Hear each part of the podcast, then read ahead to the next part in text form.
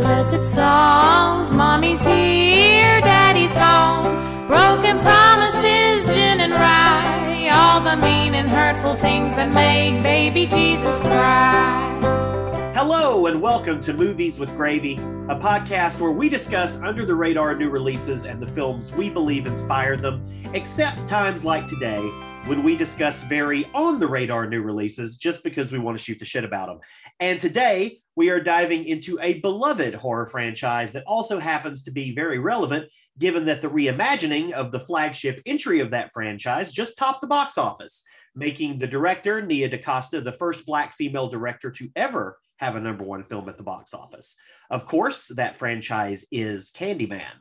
And we are discussing the original film, the reimagining, and all those pesky sequels. And joining us for this discussion, because who doesn't want to hear two cis white guys in their 30s talk about a franchise that deals with race? He's the vice president of acquisitions for Highland Film Group, formerly of Freestyle Digital Releasing. And just because he looks like he could have played drums in an early aughts emo band doesn't mean he actually did. Say his name five times in a microphone and he will appear. Caleb, Caleb, Caleb, Caleb, Caleb Ward. How was that for an intro? that was that's the best and probably uh only intro I'll ever have like that. Uh truly. Yeah. Wow. I pride I, myself. I'm speechless. How did you know that I played drums in an emo band? You did your research. I didn't know that. Oh my god, wow. I did is- not know that. I was like, wow, he like really did a deep dive to like pull that nonsense out. See, I feel I feel really proud of myself now because I just got that emo drummer vibe. Yeah, wow. I really am just sort of like an easy read. And I don't think I realized that until right now. Wait a second though. It's worse though. It's worse though because it, I was in an emo band and we were called what was our, our we were called Abraham Lincoln Professional Wrestler, um, and we were terrible. We played two shows and they were awful, and I think they were like ten people at each show. Uh, but the worst thing is that I was a drummer at like when like Avett Brothers and Mumford and Sons and all that bullshit was really popular. I was in a folk band and we were called Brother and the Harmony. okay, now that's even worse than like I listened to emo. Like I'm I'd be like, emo, awesome. I can't really excuse other than the Ted Lasso references, I can't excuse a Mumford and Sons. No, no. Uh, I I have like I mean I there are videos on the internet and like thankfully we never like actually recorded anything so it doesn't exist in the world like you gotta really hunt for it if you want to find that uh and it's like kind of impossible to there is like one other piece of like of like musical trivia about me that like maybe I'll reveal later on in the episode. Oh. We'll see. I don't know if I get if I feel a little loosey goosey and I'm like, you know what, that makes sense. I'm gonna like drop this piece of knowledge right now. Who knows? But like, I have a sordid musical career in my background, So I'm hoping and I don't that, get enough questions about it. I'm hoping that this uh, bombshell that you're going to drop, you're just going to casually mention, oh yeah, you know, I was in a Philip Glass cover band and we just played Philip Glass songs all night, and it was, Yeah, and and we were called uh, the Candymen. we were we were called the Koyana Scotsies. Yeah. um, well, you know, I have to ask you also about this because A, it's the name of my podcast, and B, you're in North Carolina right now. So it only I am, makes sense I to am. ask you about gravy and your relationship with gravy and your feelings towards gravy. I have I have a deep respect and love for gravy, all kinds of gravy. I love Uh-huh. sausage gravy. I love gravy on mashed potatoes.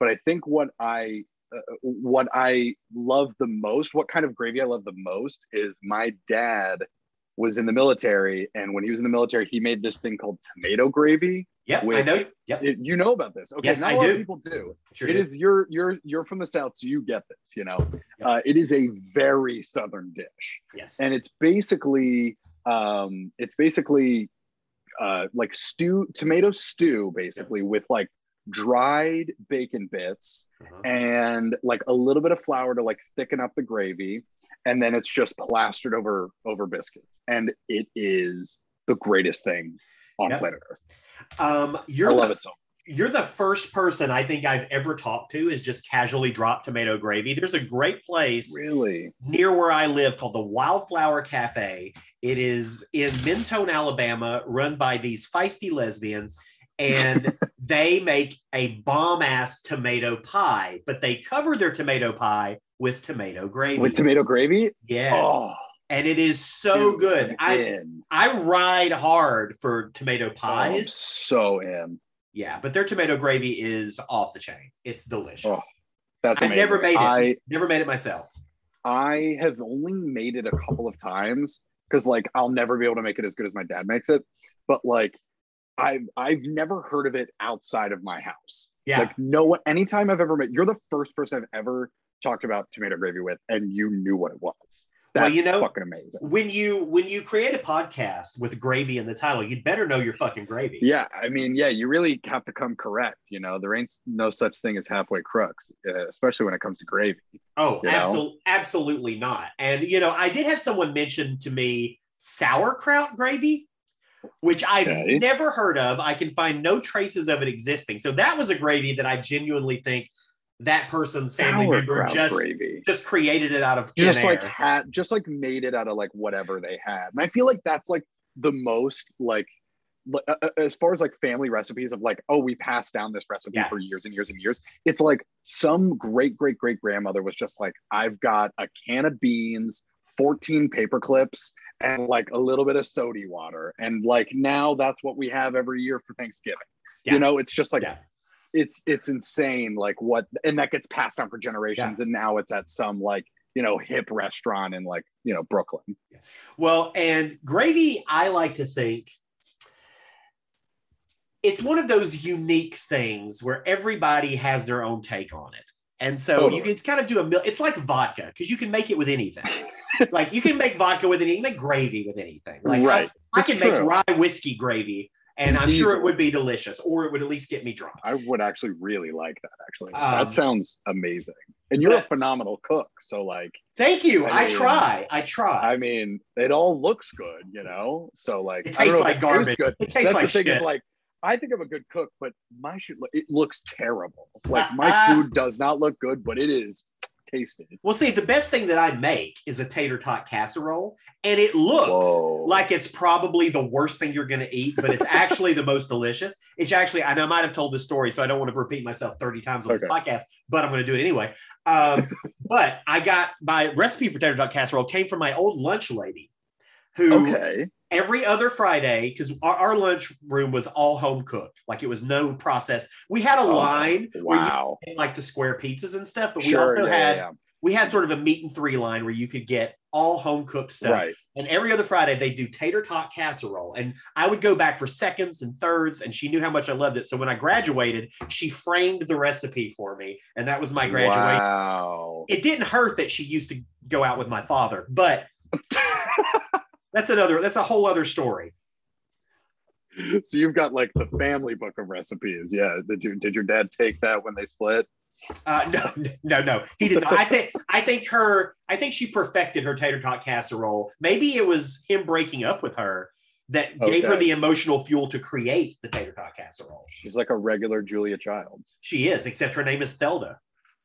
Thelda Childs. Thelda, I Child. I love, I mean, like I could go, I know we're like really like going off the rails here, but like I, I like I've been in North Carolina now for like three weeks and I miss, and I've been in LA for five years. I miss Southern names yes. like Felda, you know, Yep. and like I, I, I just like miss that, you know, it's like there's, there's a billion like Rosses and, and Joshes and Billies and, you know, Yeah. but it's like, like Thelda, that's a name. yes, absolutely. I love that. Like my great aunt Opal, or my great Opal aunt, is a great, yeah. my great aunt Felinda. Like all of the great. My the great grandmother's name was uh, Ludia, Ludia, L U D I A, Ludia, Ludia Yeah. Ward. Yeah, my grandmother was another Ludia. was Maddie. M A T T I E. M A T T I E. Okay, Maddie. Yep. And all right. weird Southern stories. It's just so fun. The South is great sometimes. It really, well, yeah, that's what I always say. Uh, People always ask me, "It's like, well, did you hate growing up in the South?" I was like, "No, I loved growing up in the South. I had an amazing childhood. I loved it, But how stoked But- are you that you got out? exactly. I loved it. I love going back for brief visits. Um, but I do I ever want to move back to the South? I probably not. I, there, I go back and forth on I it, never you know? say never. Never say never. Yeah. There are some days where I'm like, oh, where I'm just like absolutely just like covered in all the like bullshit of the day. And I'm like, you know what? I'm gonna like sell everything I own and like move to the Outer Banks and just like run a surf shop, you know, and like Yeah. that'll be my thing, you know. And in the wintertime, I'll like work at a restaurant and like that'll be my life, you know. Once a month, I probably have that thought.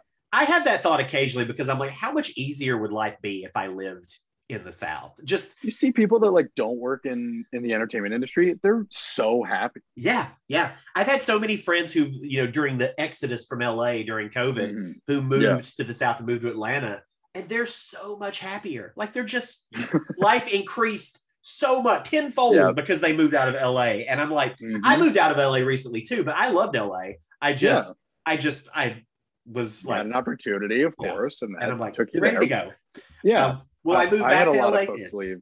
Yeah, I had a lot of folks. I had a lot of friends leave. Like New Or- they went to New Orleans and uh, Oklahoma City, uh, Portland, Maine. Like I mean, all over the country. Just like they were like abandoned ship. Like a lot of folks who like worked in like music touring or like like big physical like in person things that were just like non-existent for you know 16 17 months Yeah. So- Um, well, we've gone on enough of a tangent about growing up in the South, even though we could just talk another hour about it.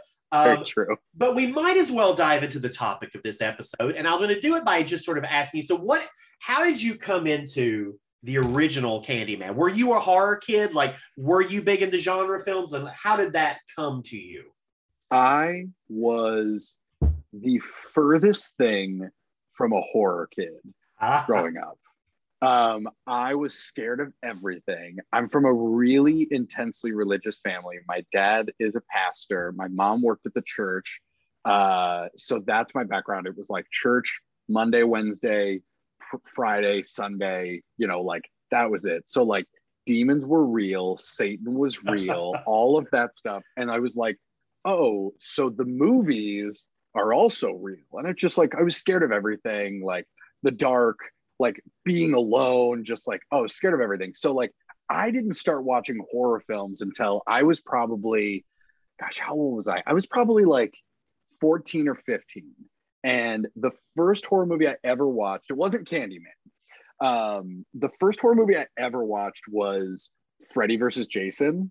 And that is a proud fact. I love that movie unabashedly. I ride for it. I have a massive poster of it that my girlfriend will not let me hang up in our apartment. I almost got away with it and I had it in my office for like a month uh, and then it came down very quickly. Um, so I was not a horror kid at all.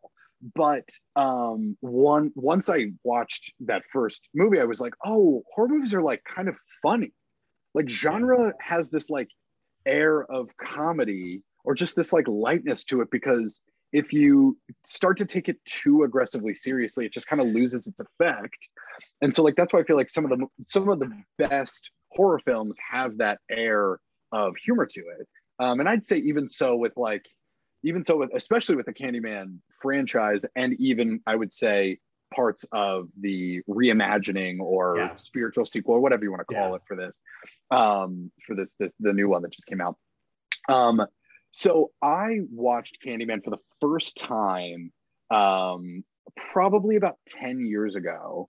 Uh i with some friends we decided to watch all of the like like horror villain icon movies. It's like a marathon. So like you know friday the 13th scream halloween uh candyman nightmare on elm street um you know all the greats. Like i think we watched leprechaun as well.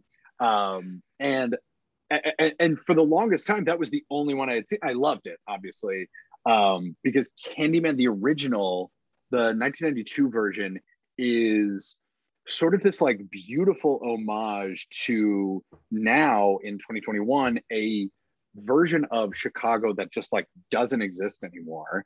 And there weren't a lot of movies in the like late 80s early 90s that showed that side of chicago and it really does kind of stand as like a time capsule um and so I just remember like and like Tony Todd is just like fucking iconic as as Daniel Robitaille and as Candyman. Um, and like his voice and he's sexy and it's erotic and it's just like you just want to like listen to him and like you know obviously they do some work with his voice but like I met I had the opportunity to meet Tony years ago in Denver when I was working for the Denver Film Society. He had a movie that played at the theater and he came one night, sweetest man on earth, absolute sweetheart, um, but terrifying because he sounds like Candyman Yeah. all the time. Yeah. So that was kind of my intro to Candyman was like I you know like I watched it like 10 years ago and it's always been like a fun one that I come back to every couple of years. Yeah. Um but as far as like, you know, cuz over the last like again, over the last 10 years there there have been a lot of reimaginings, reboots of older IP, you know, whether it's, you know, the new Halloweens or the Friday the 13th or Nightmare on Elm Street. I have not been so excited for a reimagining of a character um, like I've been for Candyman for the last now two, almost three years. Yeah. Um, because I was a huge fan of Little Woods. I love Little yeah. Woods. Me too. Me too. Um, you know, and so uh, as soon as as soon as they started talking about Nia DaCosta coming on to you know write, co-write, and direct this version, I was like, I'm in, sold. I'll be there, like day one. You know, um, so yeah, I've been excited for it. Yeah, I mean, and that's that's sort of a good segue into the sort of reimagining and the film that just came out. Um, so yeah, and same thing as you. Like, Candyman has always sort of been one of my favorites in terms of like the big franchise characters. I saw it in theaters when it came out. I was ten years old. My parents used to let me see anything I wanted to, and so I went and saw Candyman. And you know, I I didn't have those kind of like reactions to horror films in terms of getting crazily scared. So like Sure. I just adored it. And um, and it was so unlike any other horror film I'd ever seen because it felt like a legit movie. Like it felt like yes. someone was trying to actually create cinema and it just happened to be a horror film. And um, and so I've been a big fan of that property ever since. You know, the sequels that came along, we'll get into those later for better Yeah, or for yeah. worse. Um, and I hope I- you've only reserved five minutes for us to talk about yeah, we don't have much time for those. um, and then as soon as I heard about the reboot, I was excited. Uh, you know, I love Little Woods. I've met Nia and, and talked with her a couple of times, and she's just the most like genuine and wonderful person. And so I was excited on so many levels for this remake For because sure. I, I also am someone who I really like it when you know sort of outside the box choices are picked for like horror films like that because I don't I mean Totally. I'm always interested to see non-horror filmmakers take on horror properties because I think they bring interesting sort of perspectives to it. and that's how i felt when when like get out was being advertised because like i feel like people who work again kind of going back to what i was saying as far as like humor in horror also like humor going into horror i think is is phenomenal so like when they like when people started talking about jordan peele doing get out i was like that's gonna be fucking great Yeah. that's gonna be great because people that work in comedy get horror Yeah. there's something that they're able to tap into. I was like, that's going to be so good, you know? So, yeah. Yeah, so it makes sense. absolutely. But, but also kind of going back to what you were just saying about like the original feeling like, like cinema, like it's, this is like a piece of art, you know? Yeah. Um, and my favorite piece of trivia about that movie is, is the score. I'm a huge score nerd. Yeah. I have this like I have this playlist of like 164 hours of like curated scores on Spotify that is absurd. Like a friend uh, asked me to like put together a playlist for her of just like, hey, she was like, you know, scores. Like, I want something to listen to at work, and I was like, great. And it has just really gone off the rails.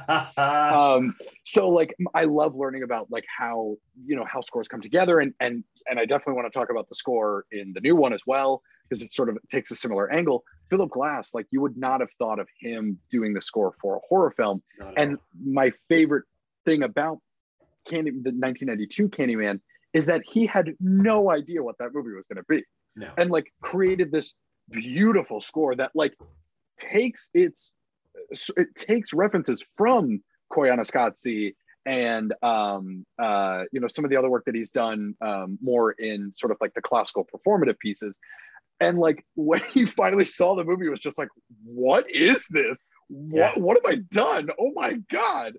But like that score is one of my favorite, not just my one of my favorite horror scores, but one of my favorite scores of all time. Oh, it's it's an it's an amazing score, and it's it makes the film operatic in a way that you you wouldn't otherwise expect with a horror film, and and the material itself, all I mean, the material itself has an operatic sort of quality to it as well. Absolutely, and that's why- Yeah, and it blends so well together because of that score. And yeah, I, I it's I mean I've said this to people before. I do I think Candyman is the most cinematic horror film ever made because I think it is Yeah. so visual. And Bernard Rose had such has such a grasp on visuals and striking imagery and like and all of his films even like you know i adore Paperhouse i think it's one of the one of my favorite films from that period which also has this sort of operatic feel to it. And i think that's just built into him as a filmmaker. Mhm. and um but yeah i i, I the, it's interesting you mentioned the score of the new one which we'll, we'll get into. So let me i'll give Yeah. people a little sort of rundown. So the new film takes place in present day chicago. Uh, you've got uh, yahya abdul mateen ii who uh, plays uh, anthony mccoy who is a visual artist uh, he is in a relationship with uh, a girl named Brianna, who is um, manages an art gallery, and um, and basically he it's basically about him sort of trying to figure out what his next work is going to be, and in doing so, he sort of becomes obsessed with the Candyman legend, and there are a lot of things, you know, there are a lot of sort of reveals that happen that I don't want to give away because I don't want to take away that from the film. Like there are some, like you learn things about certain characters and it definitely has an allegiance to the original film. It is definitely a spiritual sequel or reimagining. I don't, I mean, you could certainly make the case that it's a sequel. You absolutely I can think make it. that case. I, I think it almost demands a rewatching of the original to really get the full experience yeah, ab- absolutely. of, of the new one. Yeah, I think it really does like ask you because I so I've I've seen it twice now. Oh, I've seen yeah. the new one twice. Yeah, um, I went by myself on Thursday night, and then I went with a friend Friday night. And the friend I went with had not had never seen the original, so it was really interesting to have sort of have that take, you know, of like, oh, did you were you picking up on things and like you know, and and and, and like he went back and like were you and watched the original afterwards and was like, oh my god, I like have so much more of an appreciation for it, you know. Yeah, and you know, as a sort of continuation of that first film, in terms of in terms of I, I hate to use the word fan service, but Hmm. in terms of fan service, I do think it does a good job in terms of it, it certainly it certainly stakes its claim as something very different than the first film, but it's also Definitely. very loyal to uh, the stories. Like what I love about it is what one of my one of my thing one of the things that can sometimes rub me the wrong way is like when filmmakers decide that they're just going to disregard a whole filmography. I mean, I, yeah.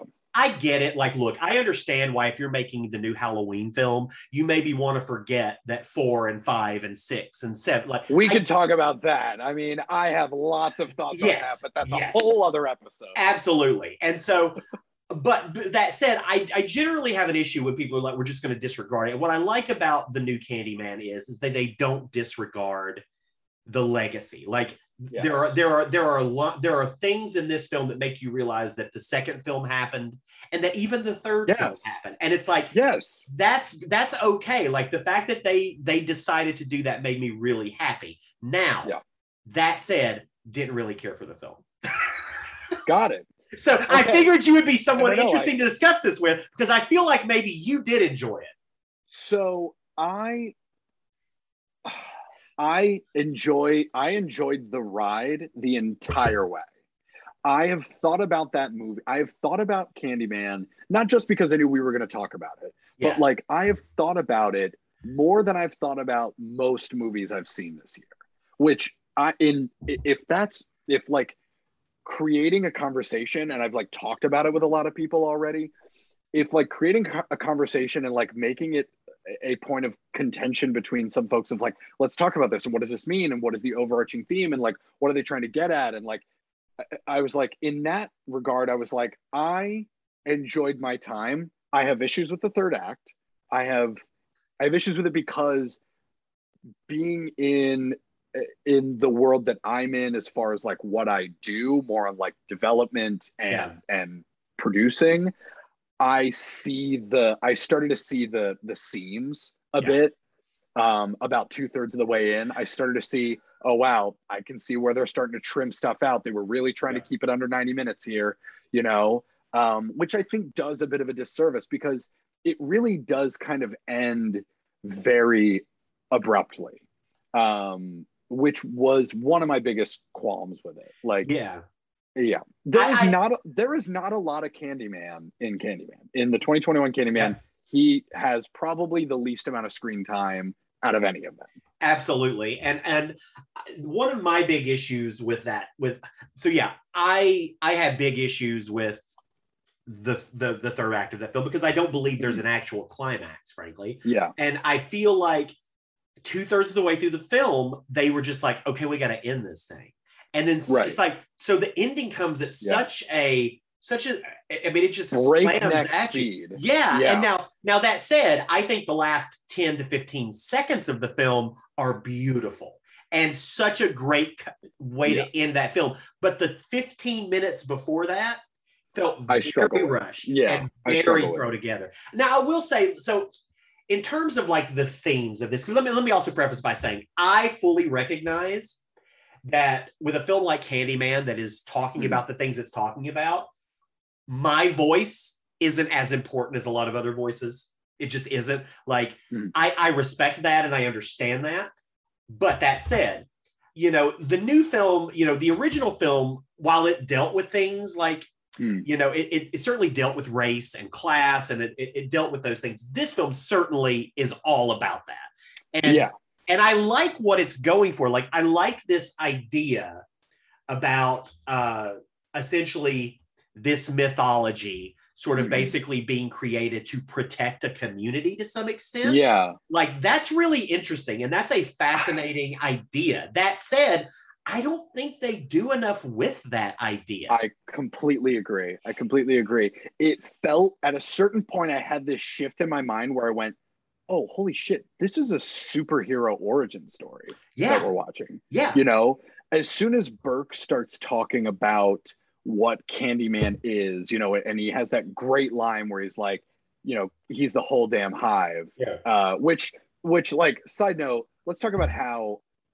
fucking phenomenal colman domingo Yeah. is and yahya madul uh, uh, uh, uh, sorry uh yahya and colman are absolutely phenomenal in it and teyonah parris um they are all three just chewing up the scenery um, I would watch them peel an apple for an hour. You know, it's it, they're so captivating. Um, but like as soon as Burke has that shift, that really drastic shift, and almost kind of stumbles through, oh, very quickly explaining why he's doing the thing that he's. You know, it's that yeah. classic like supervillain moment of like, now let me tell you my plan. I needed to see it a second time because I really missed a lot the first time. yeah. You know, and maybe I'm maybe I'm stupid. That could be true. But like there were there were parts in that third act that I was like, wait, wait, wait, I want to understand this. I so desperately love this idea of he is like we we have to perpetuate this because if we don't then who's going to protect us but like it's almost like he's trying to he's trying to like cultivate this being that almost isn't needed anymore you know yeah. it's like it's very it's very confusing it's very conflicting too and i go back Yeah. and forth on it a lot you yeah, and I, I will challenge one thing you said there, only because that's a podcast. That's what we do. I away so I one of my issues with this film is, and it is less of, but one of my issues with this film is, is you know, it's hard to say wh- wh- who Nia DaCosta is as a filmmaker because she hasn't, she doesn't have a huge body of work. sure I, But I- she's got the two features that's right it but i've Yeah. seen those and, and i've Yep. spoken with and i've spoken with her and i know how thoughtful she is and how intelligent and how like and and how together she is and Right. this just did not feel like a Nia DaCosta film to me. It felt like a Jordan Peele film. And my issue with that is, and Mhm. I, I like Jordan Peele. I didn't, Sure. I wasn't a Get Out fan. I didn't love Get Out. I Mhm. did love Us. I thought Us to me is my favorite film of his. But that said, Yeah. some of the issues I had with Us are the exact issues I had with here, which is that there are interesting there are performance problems for me in Jordan Peele films. and and they've been in every film. And in Us, I, I had a big issue with the Tim Heidecker and Elisabeth Moss characters and how they were used, how they were pitched. And like that just felt wrong to me in the confines of that Mhm. film. And I had that issue with this film a little bit too, especially with that couple in the beginning and the art gallery. Sure. It it felt it almost The art gallery scene is i- i- is a little uh, uh like amateurish at times. Yeah, like, that's that's what it felt little- like. And yeah, and I I also that. and I hate to say this because I adored him on The Watchmen, but I was not enamored by Yahya Abdul Mateen's performance. Like I now I love Teyonah Parris. Like I've Mhm. I've been sort of obsessed with her since Chi-Raq. Yeah. I think she Yep. is tremendous. I think like she to me is like the heart and soul of the film. Like she is what I latch onto as Yeah. a character. And so I certainly pr- would have preferred, I would have rather it been a film about her. Well, it's interesting that you say that because every other Candyman movie has had a female protagonist. Yeah. And this is the first time that it is it is a male protagonist, um, which I think I agree with you. I think kind of does it a little bit of a disservice. And I see why they did that. I mean, there's a reveal that happens again that I won't give away. I see why they made it a male character. And um and, and I don't think there's anything I don't know that it's that that couldn't have worked. It's just there's something about his part of it is is not for one second did I buy him as an artist. not for one second did I buy him as an artist. Like You didn't it- buy it with his with his little cap that he wears all the time. no, like j- everything he But did. what like, about his his camera that he wears uh, over his shoulder? Well, Like, that's the thing is is- that not what an artist? all he they didn't have any did. tattoos. That's his problem. I get it. I well, no, what you're saying. no, then he would have been an emo drummer. Um, no, but but but like literally, like that's what the problem was. Is like everything they Mhm. did to try to show you he was an artist is the most stereotypical. Yeah. I'm an artist. He's basically Mark from Rent. Like that's essentially who he is in this movie. And I'm like, and that bugged me because I just never bought him as an artist in any way, shape, or form. Now, I didn't necessarily buy Teyonah Parris as an art gallery manager either, but I do think she pulled it off a little better. But like that was part of it because and part of it is if you're gonna make a movie that is sort of commenting on the art world, which this film definitely is, it, it's very Mm-hmm. satirical even at moments about the art world. If you're gonna Mhm. do that, you need to understand the world that you're going at. And I just don't Sure. feel like this film really understood that. I had the same issue with Velvet Buzzsaw. Like if oh you're God, if you're gonna go at that, you gotta have fire. Yeah, like you've got to know it. And I didn't feel like this film knew it. It just felt like a vessel to sort of Well- get through what they wanted to do. Yeah, I, I see what you're saying. I mean, well, Velvet Buzzsaw that that that's a movie like that feels like it was written by someone who like went to MoMA once and was like, got it. Um, but you, you know, there are. I want to talk about the performance stuff too because I I agree.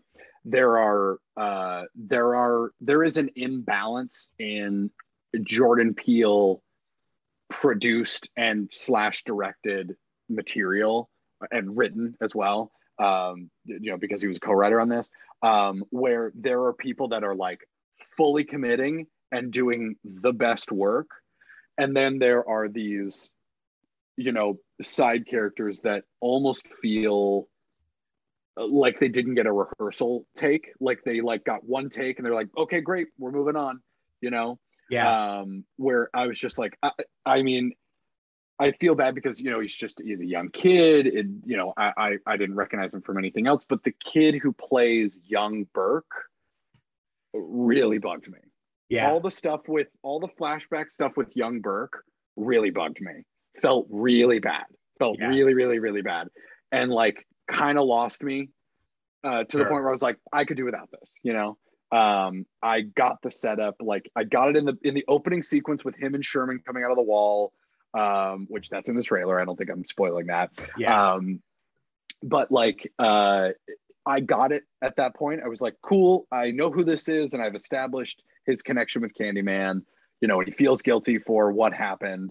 Um but everything else with him was just like tough to watch um and i felt the same way about the guy yeah i felt the same way about the guy in the art gallery and the girl in the art gallery was just like a little I was just like, all right, I, I see your purpose. You got to be stupid and dumb and shitty. So, like, we don't feel bad when you get killed off and we're kind of rooting for you to get killed. Um, you know, which that which like I feel like we should also talk about like the actual like kill scenes. That's like a fun thing. Yeah. Um, Yeah. that uh, you know, just like the OG Candymans have great kill scenes, Yeah. and I was like less than thrilled with the kill scenes in in the new one, except for one very cool one. And I think we're probably thinking about the same. One. We one. have there's Is it is it the to. is it the art so critics department? Uh, phenomenal. Yeah, I yeah, like Yeah. I like almost stood up out of my chair. Was just Yeah. like, this is great. Yeah. It just made me feel the same way I felt like in the Invisible Man with the I- I dinner scene. Same thing I thought of. Same exact thing I was thinking of when I saw it. I rarely will Yeah. like I rarely will like make noise in a movie, like outside of like laughing, you know. But like I'll rarely make noise in a movie, but like the, the Invisible Man scene, dinner scene, and the art critic in her apartment scene, I like guffawed Yeah. at those at those sequences. It was just like, this is so fun. Just mm, num, num, num, num, num, num. oh, so good. I was just like, this is so fun. This is the scene that people are going to talk about. Yeah, I had the everything you just said is exactly the way I thought, and it's absolutely an echo to the Invisible Man uh, scene. But that said, like what you said is true. Like other than that, like I think there was an opportunity for the bathroom sequence. They Mm. missed a lot of great opportunities there to really make that a cool sequence. Mhm. and and I felt like they just they just kept missing them, and so much of it is this film, unlike the other films, is definitely playing around with more of it's more the Invisible Man approach. It is Right. the unseen force, or The it is unseen. or what Mhm. you see in a reflection in the mirror. And this movie Sure. plays a lot with reflections, more so Yeah. than the other films did. And I think there was something sort of raw and visceral in the original film because it wasn't as like subtle. It was definitely more like, Yeah. there is Candyman. very clear. There's the jacket. Clear. There's the hook. There's the bees. There's all this shit.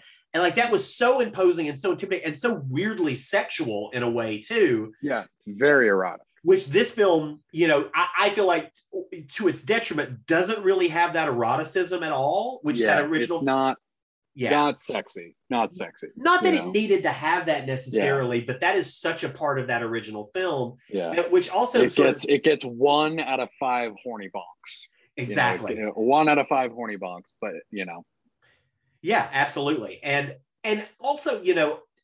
I don't think it's a spoiler like to say because I do feel like people already know at this point that there is at least a moment of Tony Todd in the movie.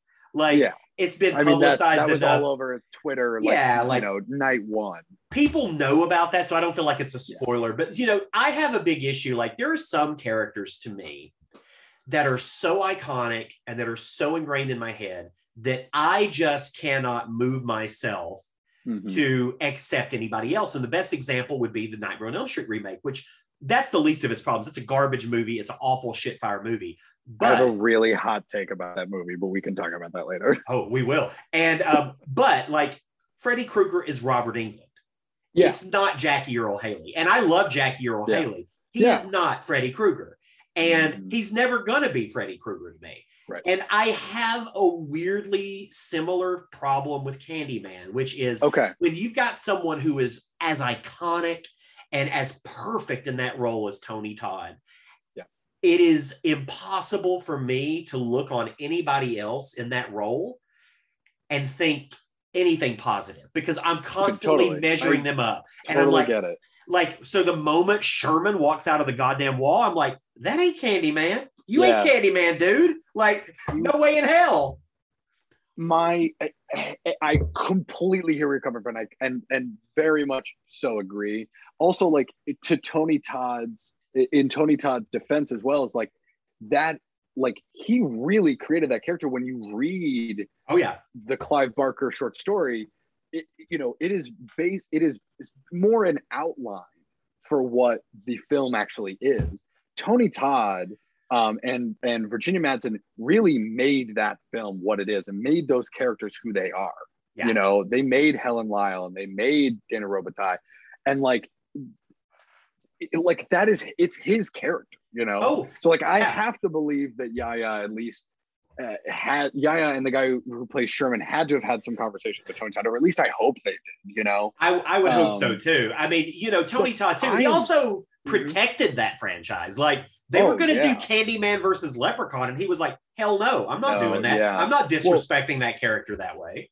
and Bernard Rose wanted it to be similar to what John Carpenter wanted with Halloween. Was he wanted it to be an anthology series? Like he wanted Candyman to then branch off into like Right. because when they came to him, they're Right. like, "Do you want to do the sequel?" He was like, "Great, here's my script." They were like, "No, thanks, sayonara." Yeah. You know. Um, and then they brought Bill Condon on to do uh, Yeah. Farewell to the Flesh, which that is crazy to me that he directed that. Um, Well, he also directed Twilight too, so I know, I know. he's I he's all over the place. Wi- not the first one though. He did the last That's- two. He did Breaking Oh, okay. Dawn one and two. Okay, I Bill think- Condon has one of the most insane careers really to me. does. Like he, He is really all does. over the place. To direct something like Gods and Monsters, Gods and and, Monsters, and then to and then go on to direct what was the Disney film with Beauty and the Beast uh, that he Beauty directed. and the Beast, the live action Beauty and the Beast. Like I'm like, damn, Bill Condon. Like, I mean, his agent is working triple time. You know, gotta be. Uh, but but the, the the thing I was gonna say about about Tony Todd as Candyman and, and Yahya and, and Sherman, I am scared of Tony Todd as Candyman. That's why, like I said, like when I met him, I was scared because he's one a big dude. yeah, big guy. Like still, he's in his. I think he's in his sixties. Big guy. Um, very imposing, very sweet, but like that is his voice. Like they didn't do much to change his voice. Like that's his voice. Um, and I'm scared of. Ken- He is scary in the Candyman in the original. oh yeah, I was not scared at any point during this new one. Yeah. I wasn't scared, you know. Um, there were like two like jumpy moments that like kind of just get you, but mostly just because it's loud, you know. yeah, Um, but I was never I was never scared of Sherman um as Candyman. Uh, you know, and and that is and like but but to uh, the comp to complement the movie itself, like that opening sequence, I like the opening sequence. I like what it's doing to set up. I like that setup. It's it's very creepy. It's very eerie. It's just very like off-putting because it's almost like anti-horror. And what I mean by that is like most um, you know, contemporary horror avoids showing, you know, they're they're not showing yeah, um, you know, until they absolutely have to. And it's really like the last 15, 20 minutes you're seeing the villain, you know, um, uh, uh, contrary to like what, uh, you know, what, what, what they used to do. Uh, but like what I like, what I do appreciate about Nia DaCosta's direction in this is like you spend a lot of face time with this character that does not have a lot of personality to it, um, Yeah. being the new Candyman, you know, yeah, like there's the mirror sequence there's the opening sequence. There are the flashbacks. Like you spend a lot of time with his face yeah, not with him speaking. Um and that i liked. I liked that but it works more in like a creepy eerie factor. I wasn't really scared though you know? Yeah. maybe i'm just I wasn't burnt out. scared I either. I wasn't scared either, and and I think this is a good segue into talking about the score because so much of that original film and what made that film Fuck scary to me was that score. And my so another issue I had with this was uh, we should say the score is by Robert A. A. Lowe in the new film, and if you're going in who's a phenomenal experimental musician absolutely mostly dealing with like vocal harmonics and like I I was aware I was somewhat aware of his of his work beforehand, but Yeah. Yeah. And and I get why on the offset you would want someone like that. If you're going to try to follow up a Philip Glass score, you want to go with someone avant-garde and someone who's going to do something. That such said, choice. that said, that score in that original film is a character unto itself and Absolutely. is so part of it. And I wanted it so badly Right. in this new film. And Right. what and I and I kept thinking like you get a few moments. You get a few moments that that like the the title the title sequence uh track, the opening track, the end credits track when they um when they retell the like you know the story the Candyman story and he is actually Yeah. doing the music box theme. Um you get some of that but sorry, I didn't mean to interrupt. you. No, no, you're right. You and that's the thing is that you get that music box thing, which is amazing. I think I Mm-hmm. wanted more of the operatic, like full stuff, yes. like really like auditorium filling, and like and- and for some reason it made me think of it, it was to me it was a missed opportunity because it made me think of weirdly enough it made me think of the movie Creed And Creed, Ryan Coogler, Creed, incredible film for Yeah. me. I love Great it. movie. I love I love Creed. I love both of them. Well, absolutely. And and Creed and Creed too. and the more I thought about it, the more I started th- really actually thinking that Creed and Candyman have a lot in common because they're both films about deconstructing mythologies and creating new mythologies. Wow. And- But what Creed also did was it is so reverent to the original Rocky franchise. All the films, it doesn't count any of them out, also like Candyman. And but what it does musically is is it has the confidence to do its own thing and create its own score. But then in the last five minutes of that movie, when Cre- when uh, Adonis is down on the ground and he flashes to Apollo, and that fucking Rocky theme kicks in, and it gives you, it still gives me goosebumps. Yeah, goosebumps. happens. And it's like that is the way that you repurpose something so iconic and make it entirely your own. Even though you're Yeah. doing with it exactly what they did before, you're making it totally your own. And I kept thinking, like, I know there had to have been moments in this film where they could have done something with that fucking score. Well, And let me I- ask you: Do you not feel like they do that with the music box theme? yes, but see, Did I, it not do it for you? I wanted the operatic stuff. Like, I love the you music the like. box thing. You wanted the Philip Glass the ooh, yeah, exactly. yeah, yeah, yeah. ex- Yeah. And, and I know that's huh, not huh, fair. And I know it's not fair to ask that because they Nia DaCosta has her own vision. They have their own ideas. Totally. It's not fair for me to necessarily ask that, but that's what I was thinking when I was watching it. And I kept thinking like there had to be opportunities to use some of that.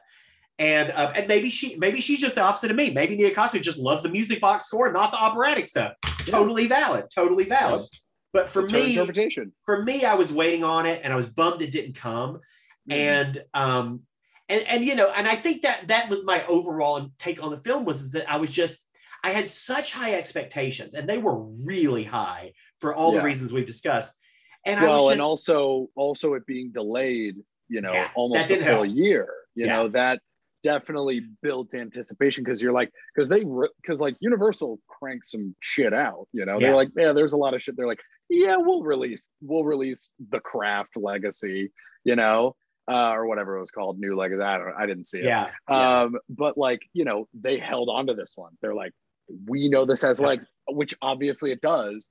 Yeah, Look at the numbers. yeah, And like that will influence another. I anticipate it having another great week. And like, you know, obviously it's got some it's got some competition coming up with Yeah. um, you know, with with with Shang-Chi coming out this weekend. Well, it makes me excited too um, because yeah. another another horror film that they held on to was Antlers. And that's one that I've been very When excited is about. that coming out? It comes out in October.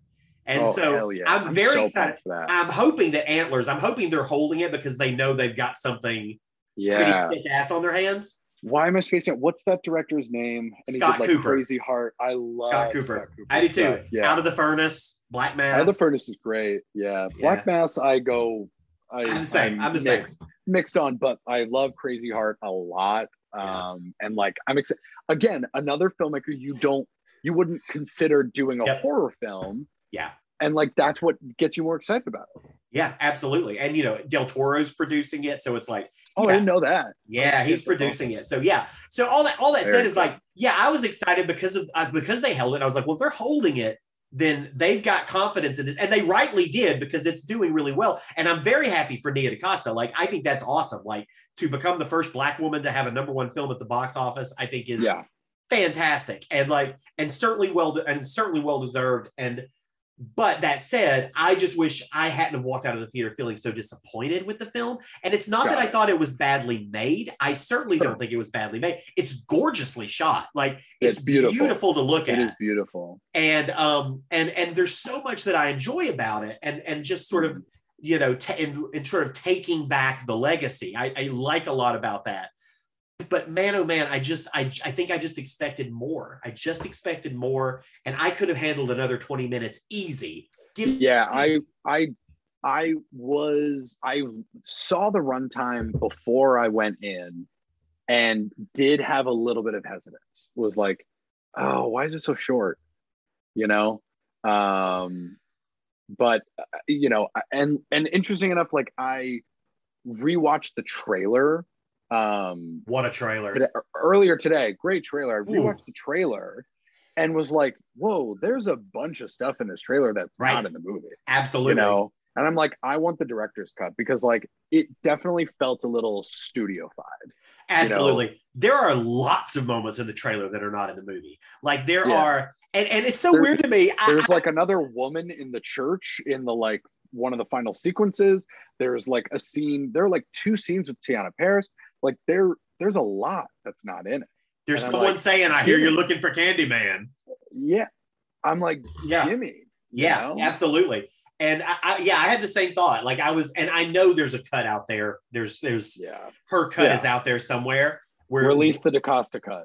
Yeah, Hashtag exactly. Release the DaCosta cut. Exactly. Because I mean, I do. That is a problem I have with horror films these days. Is I think there is this.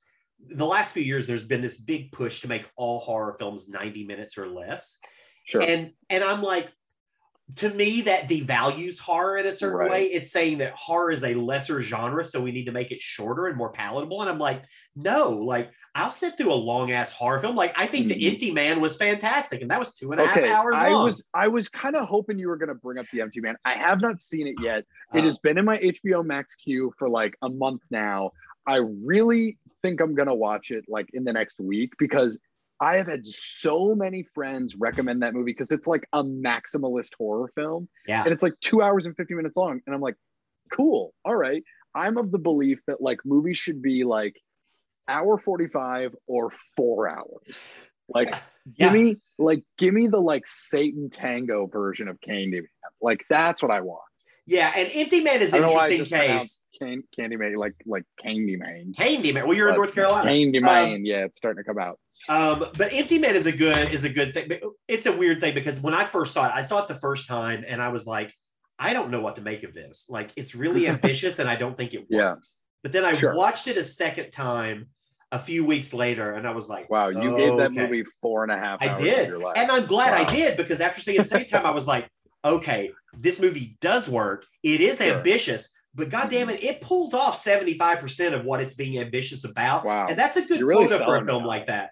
It's Yeah. the the opening, the opening sequence of that film is this basically a standalone short film that's like the opening pre-credit sequence is like 25 minutes.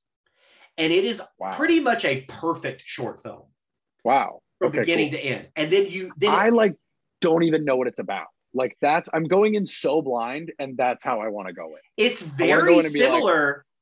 It's sort of like if someone were to take It's like a Slender Man kind of if thing. someone were right? to take if someone were to take Candyman and mix it Okay. with Halloween Part Six, The Curse of Michael Myers. This is sort of big fan. let's of let's be clear. You've got Stephen Root as a creepy cult leader. What else do you need? Yeah. I mean, that's all you need. So yeah, Empty Man is um is, is a cool film. You need to check Empty Cool. Man out. Okay. I had to All see right. it twice It's- to get around. I will watch I- Candyman. so many people have sold me. So many people, and like you're just like final nail in the coffin. Like, all right, I'm in. You know it. you know, I'll see Candyman a second time. I'm sure that I think it's will. worth. I I enjoyed. I enjoyed again. We've said all this. I enjoyed my time. I really enjoyed it. I think it is an important. I think it's important. I'm glad it exists. I'm glad that like like and it's it's such bullshit that like the studios look at it at like this that they took a quote risk you know to do this like fuck them for even thinking that it was like a risk to like give give a piece of ip like this to a like take a black woman out of it a talented really incredibly talented filmmaker Yeah. and give her this piece of ip and say go for it you know Yeah. Like it's just going to lead to more and like and it doing so well this week i'm so glad that happened it's just going to lead to more and like think about like how you reacted to like get out and like you weren't a super big fan of get out but look what's come Oh, sure. since then like Sure. we wouldn't Absolutely. have candyman if we didn't have get out you know Sure. We would have us without getting and I love and I love yeah. us. You know, and um, I, I've been getting frustrated lately reading a lot of reviews of Candyman because if I hear one more person refer to the original Candyman as a cult classic, I'm going to kick a hole through a wall. Because let's be clear, not only did the film do really well at the box It did office, really well. it was Yeah. very well reviewed by critics. Like it was, Mhm. and it was one of the more overall successful horror films of the 90s in terms of critical and commercial success. That is not a cult film. Like No. that is a mainstream horror film. Like That's a cult- success. yeah, that is so not a cult film, but people are ca- keep calling it a cult film, and I'm like, just because it's hard doesn't mean it's fucking Yeah, it cult doesn't film. mean it's cult. Yeah. Yeah. That's a pet peeve. That's a pet peeve. But that's Candyman in theaters Yeah. now. You can see it anywhere. You can go down to any place and you can see Candyman. Probably, I would imagine. Yeah.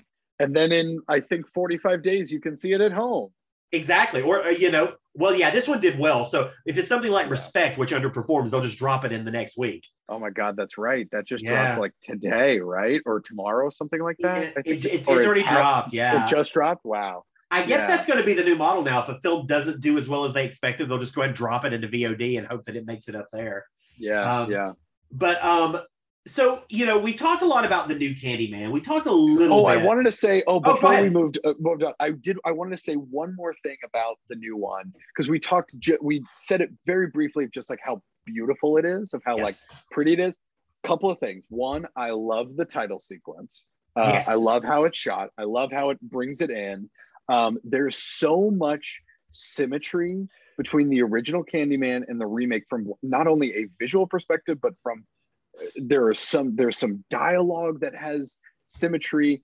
And it's it is like sort of this like perfect crossover between the true between the two that creates almost this like reflect reflective experience not unlike a mirror you know? That shot of helen lyle you know walking across i don't i don't know chicago but that bridge in in downtown chicago and then like yahya walking across the bridge. It's just like there are like literal shots that like are duplicated um Yeah. between the two. And like and i love that. I love i love when you get those sort of like and like they're not even so deep cut that like uh that they're like easter eggs. It's just like a very clear not even homage. It's just like it's just this symmetry you know Yeah. between the two. And i just i found i thought that was just so beautiful. And like and and burke even calls it a symmetry. Like there's this Yeah. beautiful symmetry you know Well, this is okay. Well, this is a weird tangent, but it's related because you said Ooh, because you had that. yes So please so so yesterday, because I was bored and hadn't seen it in a few years, decided I was going to watch Halloween Six: The Curse of Michael Myers.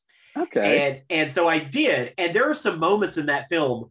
Symmetry is the right word, and I did, I've never noticed them until this. And I hate to give Okay. that film a lot of credit because it is a bad film, but there are love it. moments in that film when they're in the Myers house, which I just for the first time realized are absolutely directly taken from that original film. Yeah. When like the girl's going upstairs with her boyfriend, and it's like exactly that shot with Michael looking through the window and watching him go Yep. upstairs. And there were moments where I was like, oh, well, this doesn't make you a good film, but it makes me appreciate you more. yeah and- you're like respecting the original Yeah, yeah. And so I had that sort of similar idea, even though let me be clear, Curse and Michael Myers, both cuts, producer's cut, theatrical cut, are garbage movies. They're terrible I- movies. love them wholeheartedly. I love, I love, love, love, love, love it. I love it. That's I like. Forgive me. I can't believe I'm even asking this, but that's the Paul Rudd one.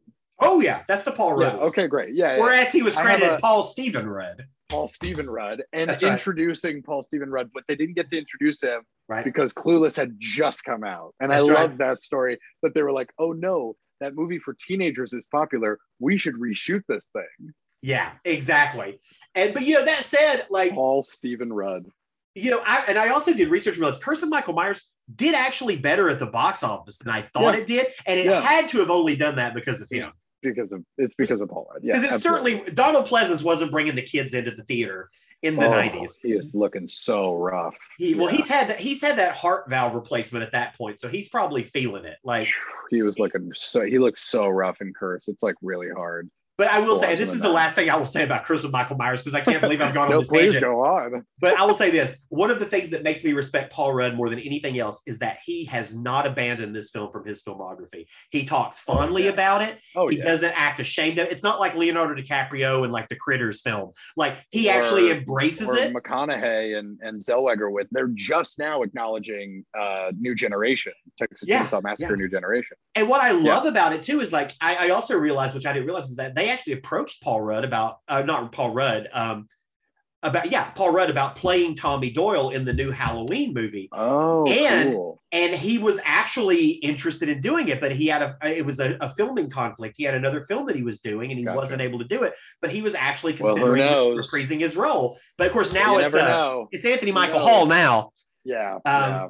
which is great but it was just i just appreciate that he hasn't like he doesn't badmouth this film I hasn't mean, walked away from it. at the end of the day he got to fucking work with donald pleasence what's to Yeah, and the check cleared. The check Yeah. cleared. You know? and it couldn't have been a terrible check i mean i mean it couldn't have been No, great sure either Fine. i mean it could have been Yeah, great I'm but sure he got I'm sure he got overages for for coming back to do reshoots to uh you know to to bank off the clueless success. Yeah. Uh, but that said, so the original Candyman, uh, which none of this discussion would be possible without that film. Um, Whew.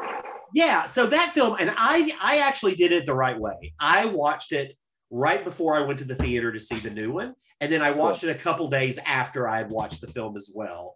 And because I wanted to sort of get that sort of whole experience, I also watched the sequels. We won't get into that quite yet. Um, boy, oh boy, does that original film hold up? I mean, It's it- so fucking good. it is so- so fucking good. good and Yeah. I- mean and and just all- even the way that it's like because on the surface if you think it's 92 it's a film that is really about race and about the black community but it's a, a white woman in the lead and it's all these things like there are Well, it things takes it's also like written and directed by a white man yeah and and starring a white woman in this almost like voyeuristic um uh take Yeah. on Yeah. on uh the projects of of the, where is Cabrini Green? It's in, on the west side, it's not on the south side, it's on the west side. Um I apologize if anyone from Chicago is listening to this and, and wants to put a hit out on me um, for for not knowing where uh, that is. Uh, but um, you know, it, it it really does.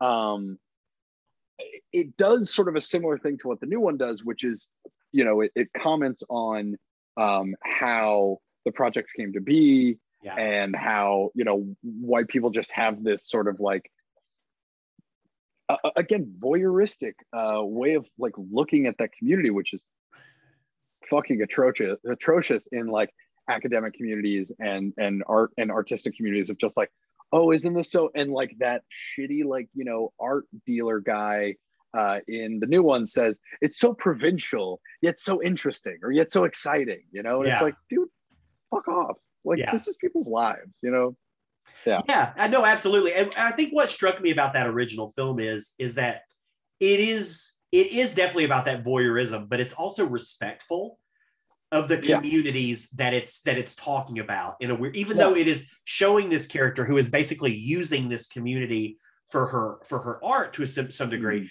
it is still respectful of that community to a, to a large extent and and i found that really interesting too because you don't you don't see that a lot in the late 80s and early 90s you don't No. see a lot of respect being given to black communities and black Yeah. people in general i mean otherwise we mm-hmm. wouldn't have a movie like soul man and so so it was interesting to see that and to sort of like oh man hot takes Yeah. on soul man yeah, and, and to sort of appreciate and appreciate it from that angle, especially after seeing the new film, because the new film is sort of riffing on that. But in the in a sense, though, that new film is also showing like it ain't just white people that are voyeurs.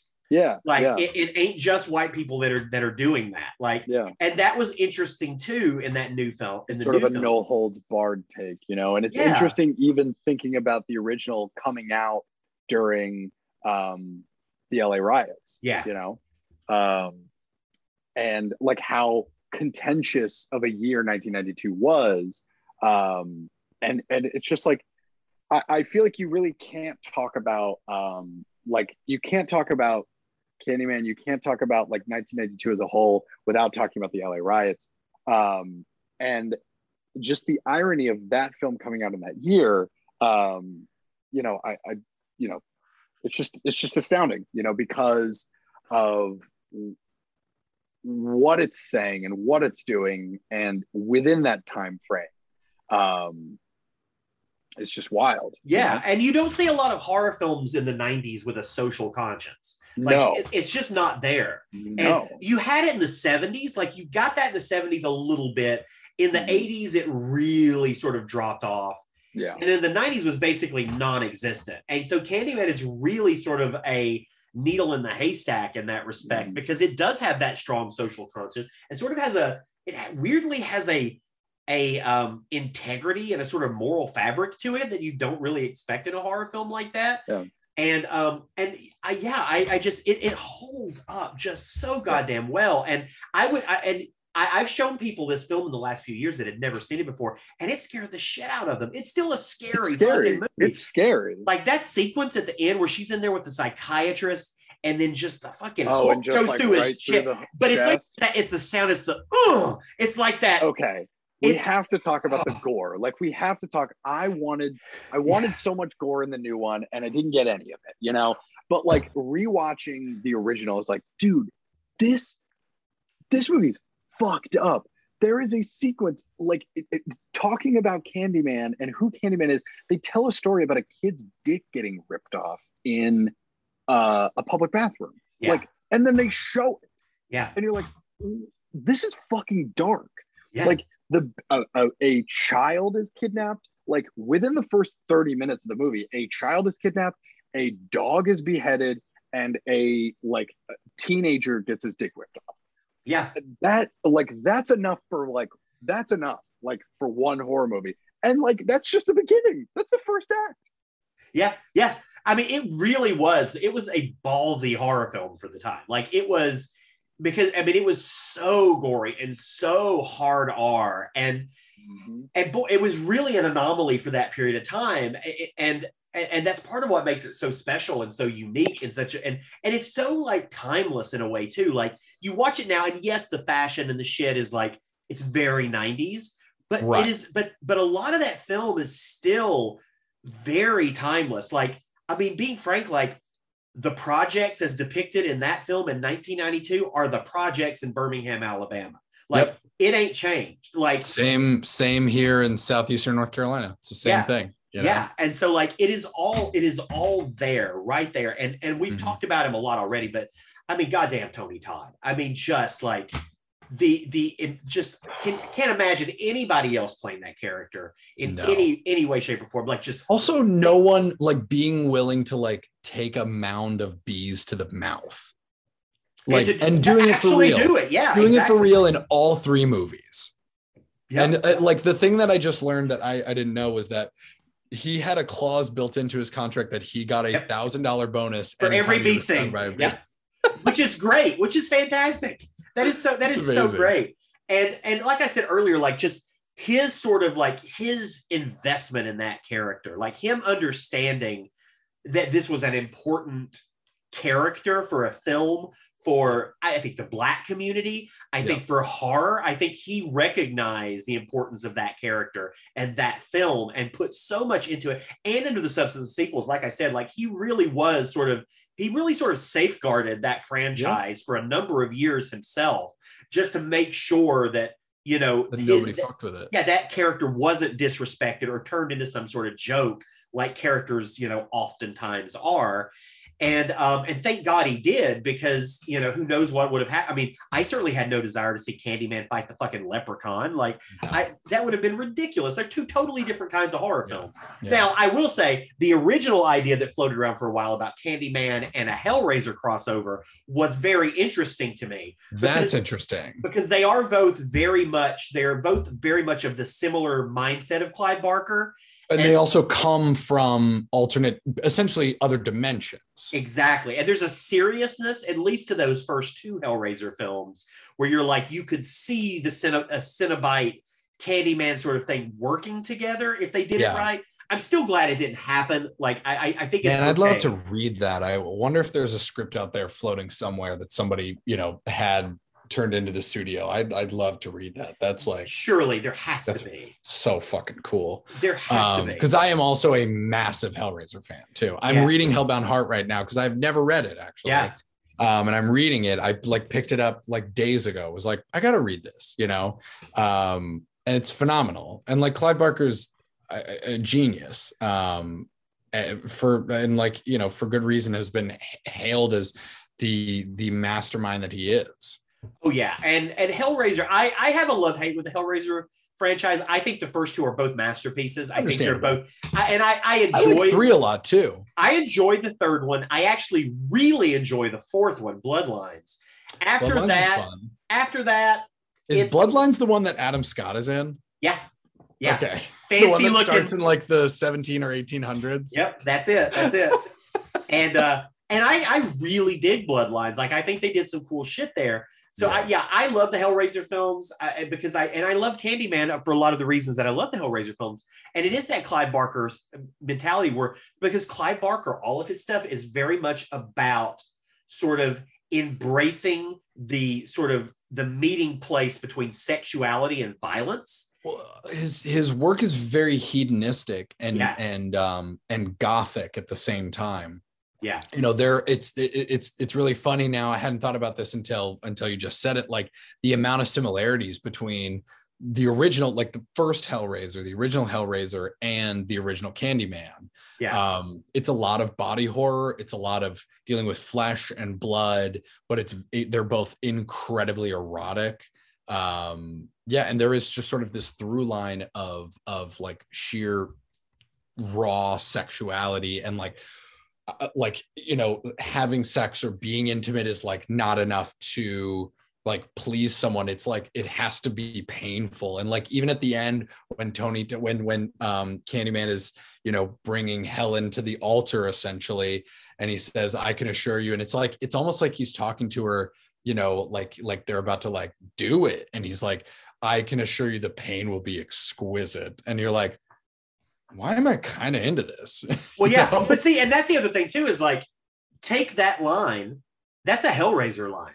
That's Totally. a pinhead. That's totally a pinhead line. Totally a like, pinhead line. Like you take uh, "Be My Victim." That could be a pinhead line. You take a a pinhead, yeah. line. You take a pinhead line like um, "I have such sights to show you," Yeah. or or um, "A waste of good suffering." Like those are lines that could easily be from Candyman. Like yeah they- or jesus is- wept yeah, there is that symmetry between those films. And I think a lot of that is Barker, even though certainly Candyman was far less fleshed out than Right. Hellraiser was, because Hellraiser Yeah. had a rich, richer source material. yeah Um, but, but, even so it's just a novella you know it's like 120 pages 130 pages Yeah. you know but like i don't remember how long the candyman uh what is it the forgotten i think is Yeah. uh is the name of the short story um i don't know how long it is uh but obviously not 130 pages Sure. but Sure. um but it's kind of fun when you see um when you see adaptations of stories like that that have that are more of like an outline of like what